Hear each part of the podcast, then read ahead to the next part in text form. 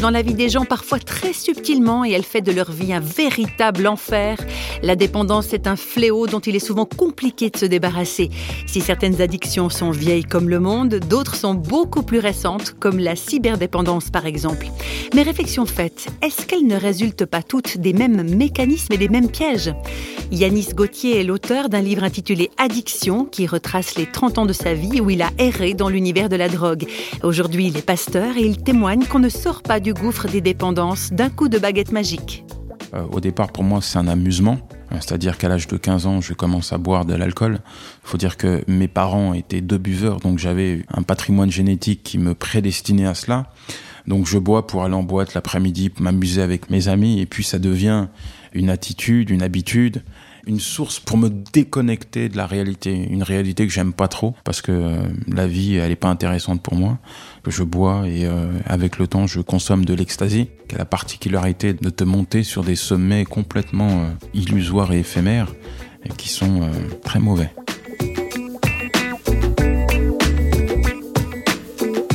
Il a fallu un certain temps à Yanis Gauthier pour trouver les racines de ses addictions et pour en déjouer les mécanismes. Il ne s'en est d'ailleurs pas sorti tout seul. Ça a été un vrai combat. Parce que au départ, j'avais pas envie. Une fois que je me suis tourné vers Dieu, j'avais envie, mais je n'avais pas la force. Donc il a fallu vraiment que je m'en remette à Dieu et que je puise en lui la, force de renoncer à cette envie de boire. Et ça, ça s'est fait par bien sûr un, apport euh, au niveau euh, euh, spirituel, c'est-à-dire que j'ai essayé de comprendre euh, ce que Dieu enseignait au niveau de la tentation, au niveau euh, de la victoire qu'il nous a donnée en Jésus-Christ, de ce que nous pouvons vivre en homme libre. Et j'ai aussi réalisé que je n'étais pas destiné à vivre en tant que polyaddictif toute ma vie, que Dieu avait des projets autres pour moi, des projets de paix et non de malheur. Et qu'aujourd'hui, en tant que père de famille, je n'avais aucune raison de me détruire. Ça, ça a été des sources pour moi euh, très importantes.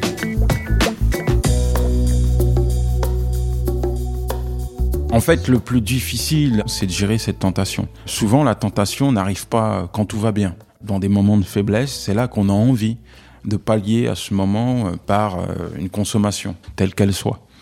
Je savais, moi, qu'à chaque fois que ça n'allait pas, j'allais avoir cette envie. Et c'est vrai que les premières tentations ont été synonymes d'échec. Et puis tout à coup, quand je m'en remettais à Dieu, c'est-à-dire que je lui demandais de me préserver de la tentation, je m'apercevais que ce que moi je pouvais pas faire, Dieu me donnait la force de l'accomplir. Et boum, j'avais une victoire.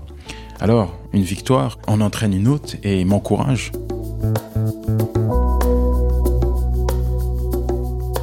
Une dernière question en forme de boutade. Alors Yanis Gauthier, êtes-vous accro à Dieu aujourd'hui?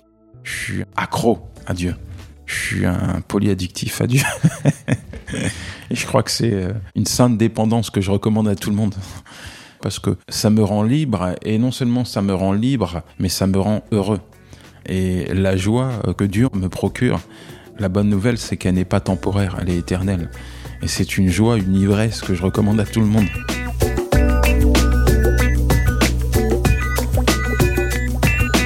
C'est là toute la question, savoir ce qui nous rend vraiment libre et ce qui nous rend vraiment heureux.